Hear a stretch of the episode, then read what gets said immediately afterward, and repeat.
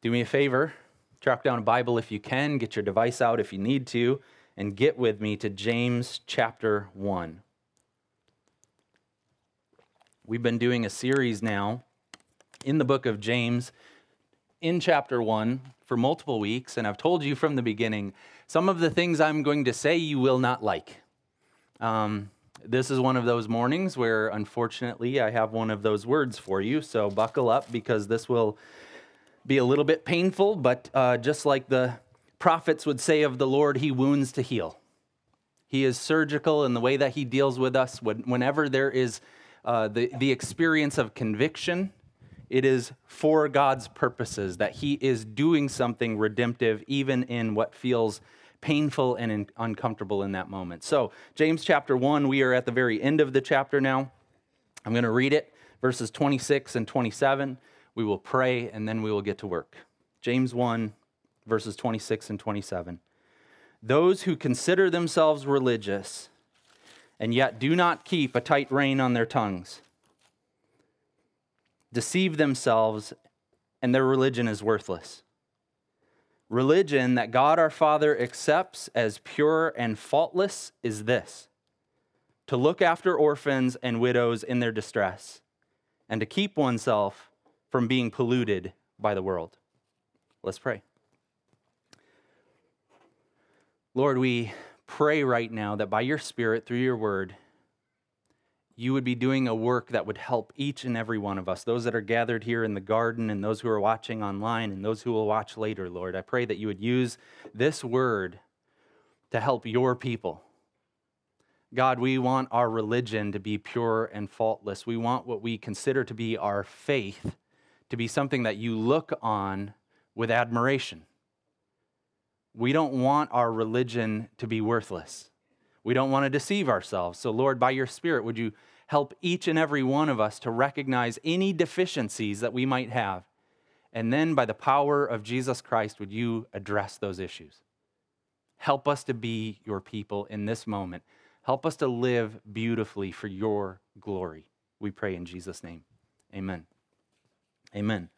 Amen. So we are talking about religion. You see it there multiple times throughout those two verses. We're talking about this idea of religion or spirituality or, or, or, faith or these different terms that we might use. But in verse 26, it's saying those who consider themselves to be religious. And then in verse 27, it says religion that God our Father accepts as pure and faultless. And he describes what that is. So we're talking about what our faith looks like in action. And James, again, is a pastor. He's addressing his people who've been scattered and he's helping them to think through what does true religion really look like? What are the features of true religion? What's the texture? What's the feel of true religion that God looks on favorably? And he's helping us negatively by identifying some stuff that isn't helpful here. True religion has multiple features about it. In fact, three listed here in this text. Now, this is not exhaustive. This is not comprehensive. This is not everything, but it's helping us to understand there are certain things that we could be looking for in our faith, in our religion, in our spirituality. Here they are. True religion has three different marks one, restrained speech, two, um, social concern, and number three, um, personal holiness. True religion will have these three different things. So let's get to work. Number one, restrained speech. When we call ourselves Christians, when we talk about our faith, one of the things that we have to be aware of is true religion will show up in the way that we communicate. It's, it's an evidence. What we say gives evidence to the quality of our faith, to the reality of our spirituality, to our religion. We don't want to be people who have a religion that God looks at and he says, well, actually, you're deceiving yourself, and what you are doing is worthless. Look at verse 26. Those who consider themselves religious and yet do not keep a tight rein on their tongues deceive themselves, and their religion is worthless. Here's what we're talking about. If you are a Christian and if you want your spirituality to be beneficial to the world, if you want it to be beautiful, if you want God to look at the way that you are behaving and conducting yourself, one of the features of true religion is that you are careful with your mouth, that your speech reflects something of God, that you would take care with how you communicate, both verbally to other people and online as well, and any other place where you're doing your communication. We need to be a people who are restrained in the way that we talk. Now, we're not going to be perfect at this, but we want to be persistent in it. James will go on to say in, in, in chapter 3 that perfection in speech really isn't that easy to come by. He says, anyone who's never at fault in what they say is perfect. So he's making a point here. You won't do this perfectly, but you have to pay attention. You have to pay attention to the things that come out of your mouth. You have to be concerned with the way that you are communicating about the world and to other people. In fact, James chapter 3, he expands this idea. He spends a whole chapter talking about speech, talking about human communication. He says many things. I'll paraphrase it briefly. He says, Not many of you should desire to teach the Bible because those who do that will be judged more severely. Your words, you're going to be accountable for them. So to claim that you're speaking on behalf of God puts you in a situation of greater accountability. He says the tongue directs the entirety of the person. Even though it's this small thing, he compares it to a rudder of a ship. Even though it's a small thing on your physical body, it has huge implications. It directs the whole thing. Your tongue has that kind of power within it. The old saying when we were kids, sticks and stones may break my bones, but words never hurt me, that's absolutely false. The Bible says the exact opposite. Your words have the power of life and death. It's a small feature, but what you do with your tongue has tremendous implications. He says, this is, this is what he sees in his church. He says, with the tongue, this is James talking, with the tongue, we often praise God and curse people made in God's image. This shouldn't be. We shouldn't come to church on Sunday, sing our songs, tune in online, sing along, and then go away from that experience and use that same mouth to destroy other people, to speak in a way that does damage to them, to speak words of contempt, to curse them. He goes on to say that we might think that we are wise. This is all in chapter three. We, we might think that we're being so wise in the way that we're interpreting the world and the way that we're communicating about the world, he says, you might think that you're wise in your speech pattern, when in fact, and this is him talking, not me, I don't have the courage to say it this way. He says, when in fact you're being demonic. You're talking in a way that is in alignment with the great accuser. You're talking in a way that is in alignment with demons. It is demonic. And he says, Man, a lot of us, we think that we're being so clever, so wise, so helpful, when in fact what we're doing and the way that we're communicating is demonic. He says true wisdom is humble, true wisdom is peaceable. True wisdom is manifest in being peacemakers, and he spells it out peace loving, considerate, full of mercy, and sincere. So we need to be a people who are careful with how we communicate. If you want your religion to be admirable by God Himself, Take care with how you communicate. Now, speech is also revealing of stuff within us. In fact, what comes out of your mouth is actually just an indication of what's really in your heart. Jesus himself taught this lesson in Luke 6. He, he says that, you know, you've got a heart, and that's the command center of your life. And, and he's talking about kind of who you are at the core. And he says, but your mouth is kind of a, a window or a glimpse into what's really going on on the inside. He puts it like this in Luke 6:45, the mouth speaks of what the heart is full of. So if you find yourself angry and bitter and communicating with hostility, if you find yourself speaking with contempt, here's what's really going on. Your heart is on display. What's going on on the inside is now coming out on the outside. How you are communicating is revealing what's really going on inside of you. Now, so we need to be a people who are careful with how we communicate. And, and I just want to take a minute to think through this.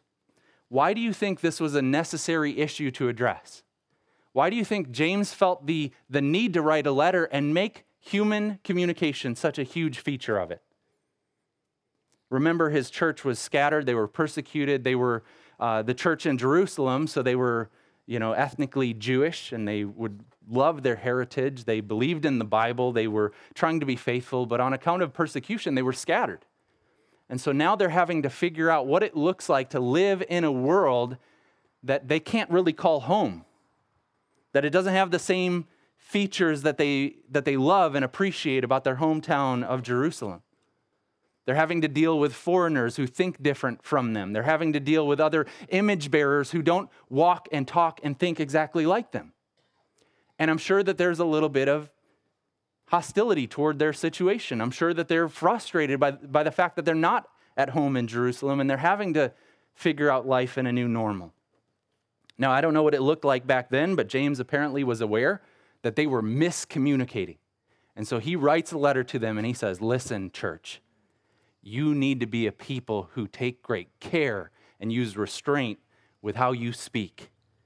You need to be careful that you don't engage in communication that is actually tearing down. Now, doesn't all of that sound very familiar to our present situation?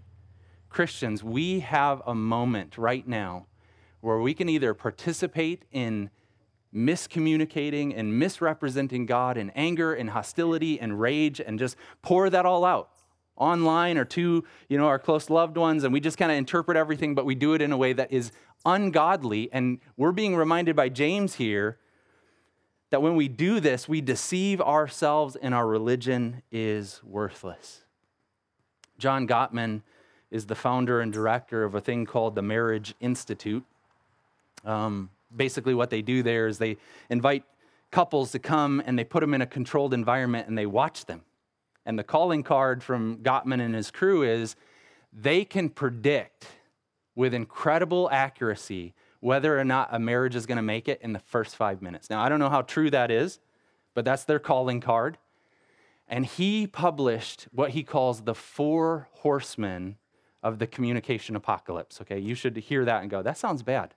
Um, he published the four horsemen of the communication apocalypse. Here they are criticism, contempt, defensiveness, stonewalling, criticism, looking at somebody and always thinking you know what they ought to be doing better. Contempt is speaking to somebody without respect, it's belittling them. Defensiveness is when you're being communicated to and you're already backpedaling and trying to describe why you're right and they're wrong. Stonewalling, that's when you just kind of either physically remove yourself from a, from a communication event or emotionally check out. Stonewalling. Why am I bringing this up?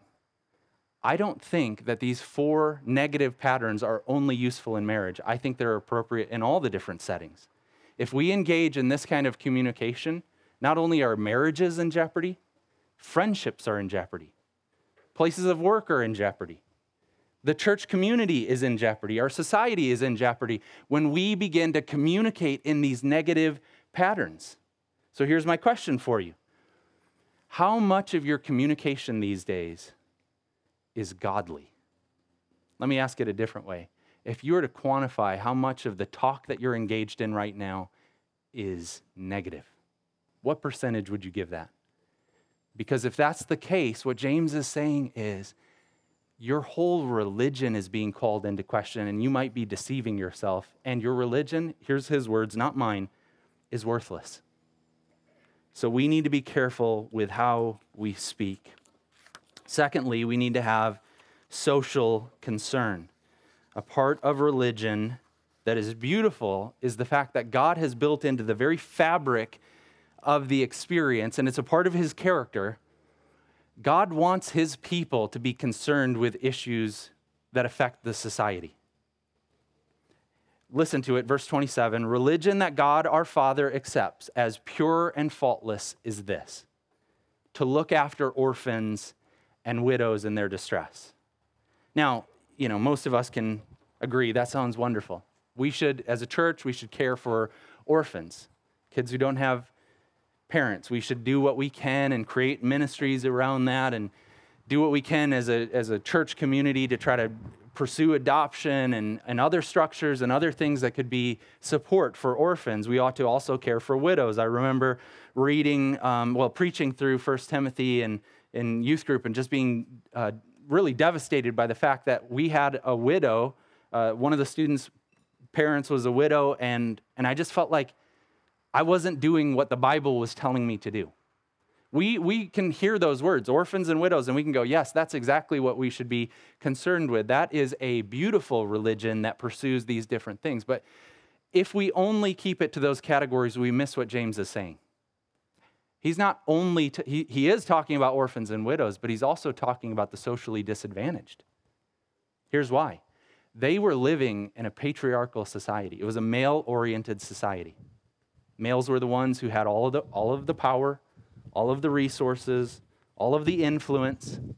So when you talk about orphans and widows, you are talking about people who are socially disadvantaged.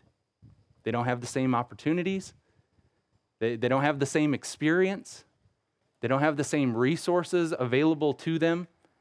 And so James is saying pure religion moves toward that.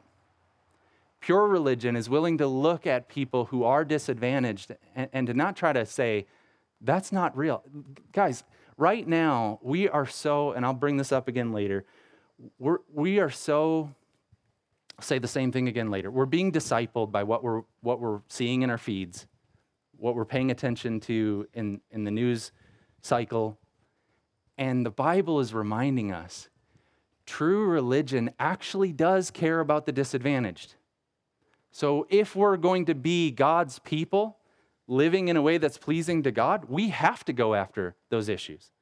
We have to do something about those issues, not because we're being politically co opted into something, but because this is what the Bible says. So we need to be looking after those who are disadvantaged. Now, looking after is more than just kind of giving a head nod to its importance or significance. Looking after means you got to get dirty. You got to you got to do something about it. You have to care about something. So my neighbors, um, know that I often work from home. I've got a home office. And so if they're both gone and the kids are gone, they'll text me and say, Hey, could you let the dog out? And I'll say, You know, I, I want to be a good neighbor. I'll res- reply, Absolutely. I'm happy to do that. Now, I, I'm sorry to say this. I'm going to lose a lot of you when I do this. I grew up here at the tree farm. I like to say I was raised by a pack of golden retrievers because I kind of was. Um, I love dogs but I don't feel the need to own one. I don't feel the need to take care of one or pick up its poop or allow it to chew my stuff up. So I'm happy to visit the farm, but I'm not really a dog person like all my siblings are and all their families are. Um, so I'm sorry. I know some of you are like, man, I didn't know Corey was such a horrible human being. Um, so I'll say to my neighbors, yeah, sure, that's, you know, I'll let your dog out, no problem. So I'll go over there and put the collar on and go outside. And the dog and I, we have this mutual understanding. You know, it's like, I'm here because I have to be, and you don't like me. I don't, you know, it, it's mutual. And so one time I'm out there, and the dog just kind of looks at me and, and is just kind of marching around and lays down, like it's going to take an afternoon nap. And I'm like, come on, I got work to do. Uh, let's get this thing moving. So I go over toward the dog, and I'm trying to, you know, get it to go to the bathroom and do what it needs to do. And Grr. like I will punt you. I won't. Um, my neighbors are listening. I promise I won't punch your dog, but pray for my self control. Um, but I let the dog out and we do the thing and I get back inside. Now, here's, here's the point that I'm making that is not looking after the dog. That's just doing kind of the obligatory, like, I want to be a good neighbor thing. To look after their dog would, would look and feel a little bit more like this. If you guys need to go on vacation and you can't find you know, somebody to watch the dog, I'll take it to my house. I'll feed your dog. I'll love your dog. I'll care for your dog. That's what James is telling us to do. He's not just saying, hey, care about issues, you know, social issues in the world. He's saying, do something about it. Look after those who are socially disadvantaged. Take action upon this reality. We need to go beyond simply tipping our, you know, tipping our cap to this and going, yeah, social, social justice. We, we should do that. That's a good idea. We need to go beyond that to something more substantial. We need to not just talk about it. In fact, in, in chapter 2, verses 15 and 16, it puts it like this Suppose a brother or sister is without clothes and daily food. If one of you says to them, Go in peace, keep warm and well fed, but does nothing about their physical need, what good is that? We don't just want to say, Yeah, social justice, we should do something about it. We actually need to look after those who are disadvantaged. take personal responsibility. Now, when you do this, it'll get you in trouble. But we must. It's what the Bible calls us to do. The, the late missionary Lesslie Newbigin, he puts it like this He says, It's not enough to deploy good Samaritans around the place. We must also guard the road. Do you guys remember that parable that Jesus told? He said, you know, a Jewish man was going down from Jerusalem to Jericho and he fell in, into the hands of robbers and they beat him. They physically assaulted him, they stripped him, they took all of his stuff, they left him for dead. And then religious people start marching by. A religious leader comes by, sees him in the road, and says, Ooh, not my problem, and walks around on the other side. Another religious leader comes by, sees the man, walks around on the other side. And in the story, the enemy shows up, a Samaritan of all people, the worst of people. And the Samaritan looks on this man and he takes him and he puts him on his donkey. He bandages his wounds. He takes him to an inn and he provides care for him. He financially provides for that, that individual. And, and so Newbigin is saying, we need that for sure. We need good Samaritans. We need to be able to say, the Bible is true. We need to love our enemies. So let's do that. And let's get a lot of people doing that. But also, Newbigin is pointing out, we shouldn't only do that. Why not change the dynamic of the road so it's less dangerous? Why not do what we can to try to change the situation so that less people will fall into the hands of bandits and robbers? Now, when we start to do this, it will get you in trouble. Archbishop Camara, he put it like this He said, When I feed the poor, they call me a saint.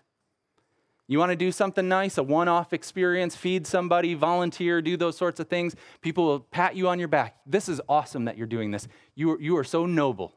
You are so good. But he goes on to say this When I asked why they are poor, they call me a communist. When we begin to think about the brokenness in our world and what we could do about it, most of us, I mean, almost everybody I talk to thinks yes, we ought to be doing good deeds. But when we begin to think about what kind of social reform could we pursue together, that's when we get ourselves in trouble. Now, this isn't unique to the archbishop, it isn't unique to Lesslie Newbigin. Jesus himself experienced this. Do you remember when he started his public ministry? He's in his hometown, he's going to church, he's in synagogue. He goes, Hey, hand me that scroll. It's the scroll of Isaiah. He stands up, opens it up, he finds the place where it talks about issues of social justice that the Bible has been proclaiming from the very beginning. And he says, I am here to proclaim good news to the poor, freedom to the prisoners, recovery of sight to the blind, to set the oppressed free, to proclaim the year of the Lord's favor. And everyone's like, We love this dude. We, we like this guy. He's saying he's going to do this ministry of justice. And then they say, Well, what does that look like? What do you mean exactly? And he says, Well, actually, I'm going to have to take my show on the road. I'm going to leave Nazareth and I'm going to go to other places to people you don't like, and they're going to experience the kindness of God. And they say, Kill this guy. Let's stone him. If you will pursue issues of social justice, it will get you in trouble. But you have to do it.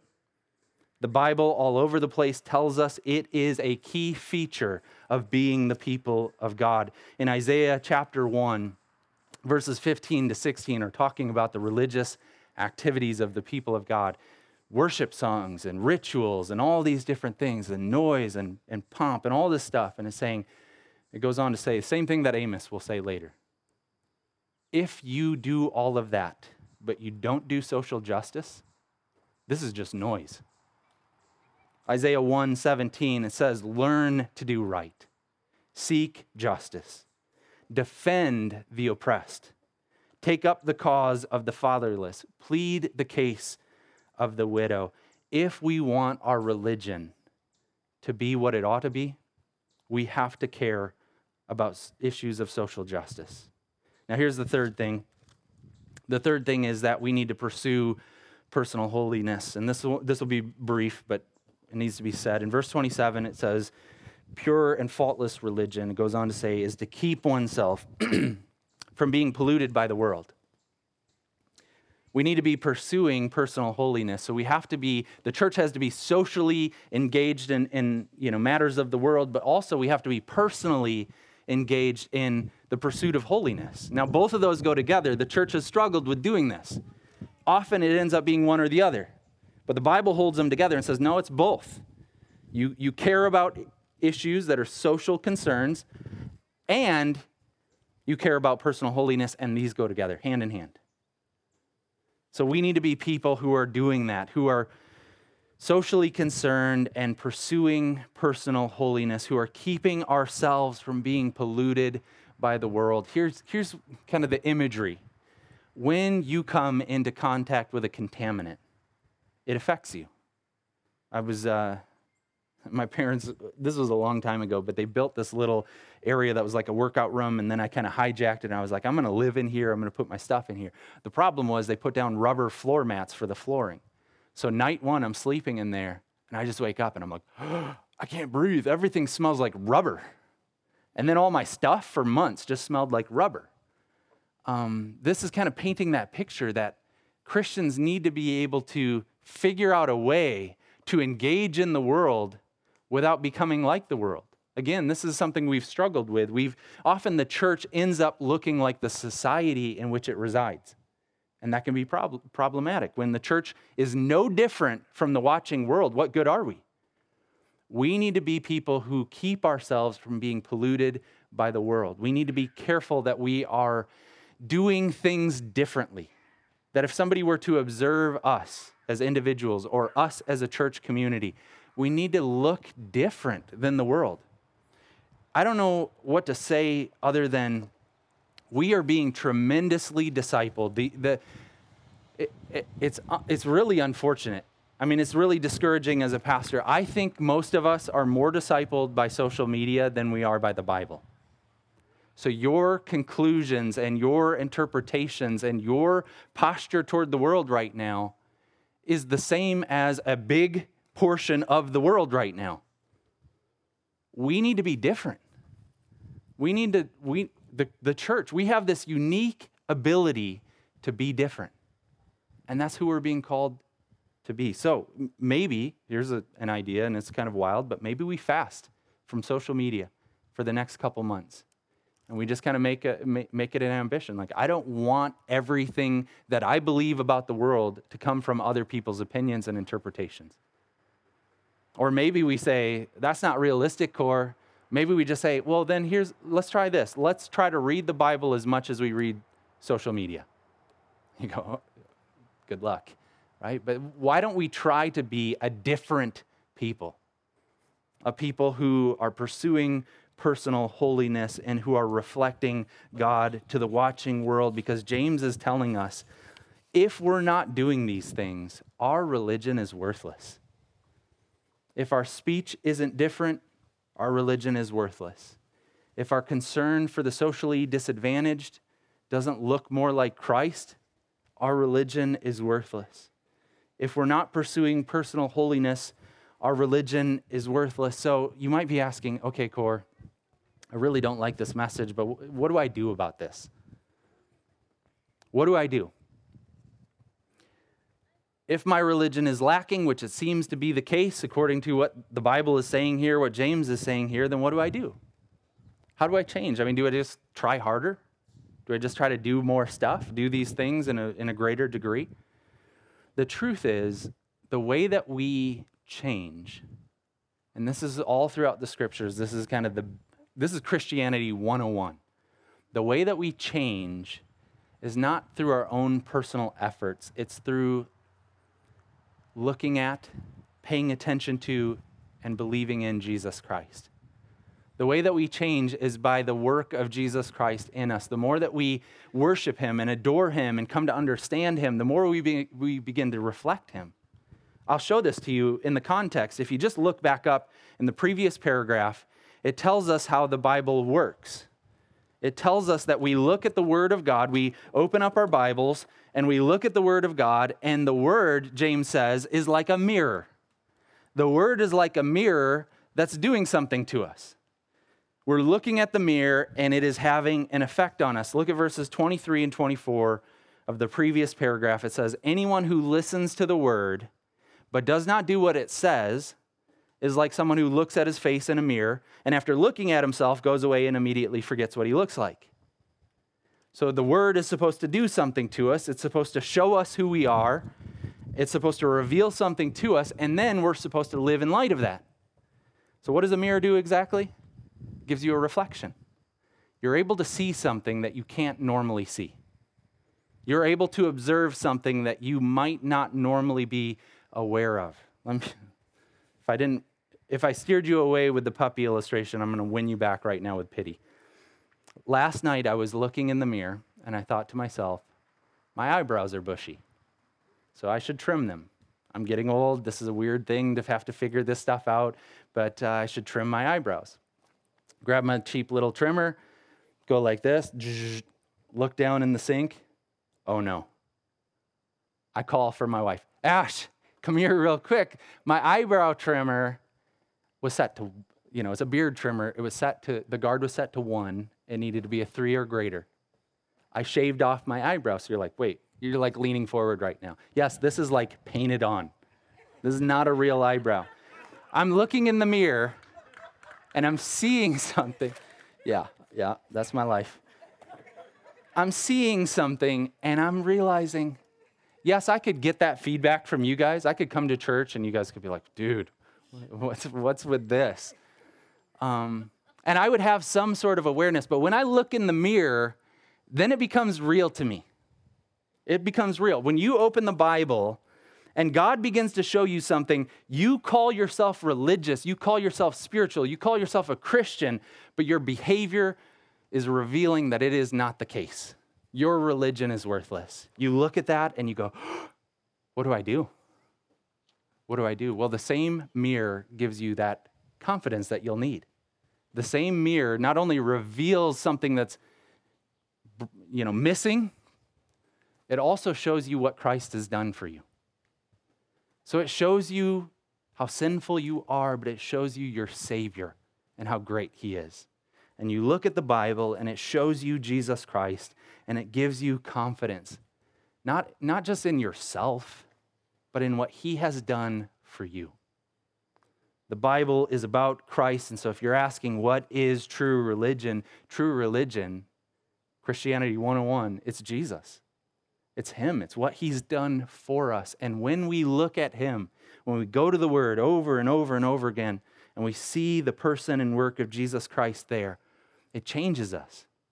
And we become believers in Him. And we become people who engage in the world like Him. The next verse, after what we just looked at, in chapter 2, verse 1, it's the same thing. Now He's going to apply it.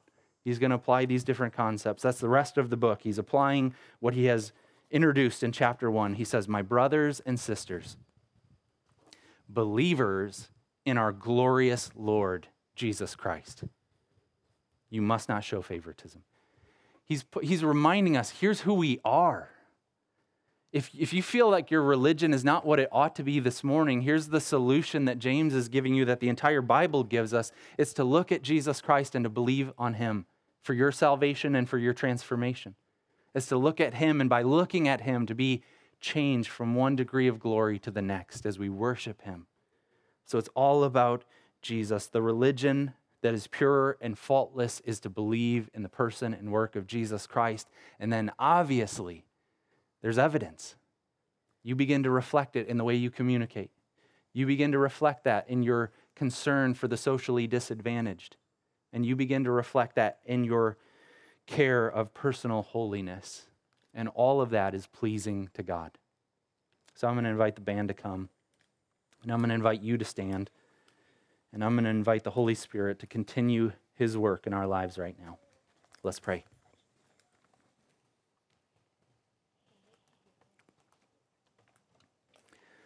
Lord, we ask right now that by your Spirit, you would be doing that wounding and healing. That we would be both convicted of the deficiencies of our faith, the deficiencies of our religion, but also that you would grant us gospel confidence because we're not looking to ourselves to solve all these issues. We're looking at you. We thank you, Jesus, that while we were enemies, you died for us. We thank you that you showed us what it looked like to live with careful speech and social concern and personal holiness, and you did all of that for us. Lord, I pray that every person who can hear my voice right now would believe on Jesus Christ for salvation and worship him and become like him. And I pray for our church, God.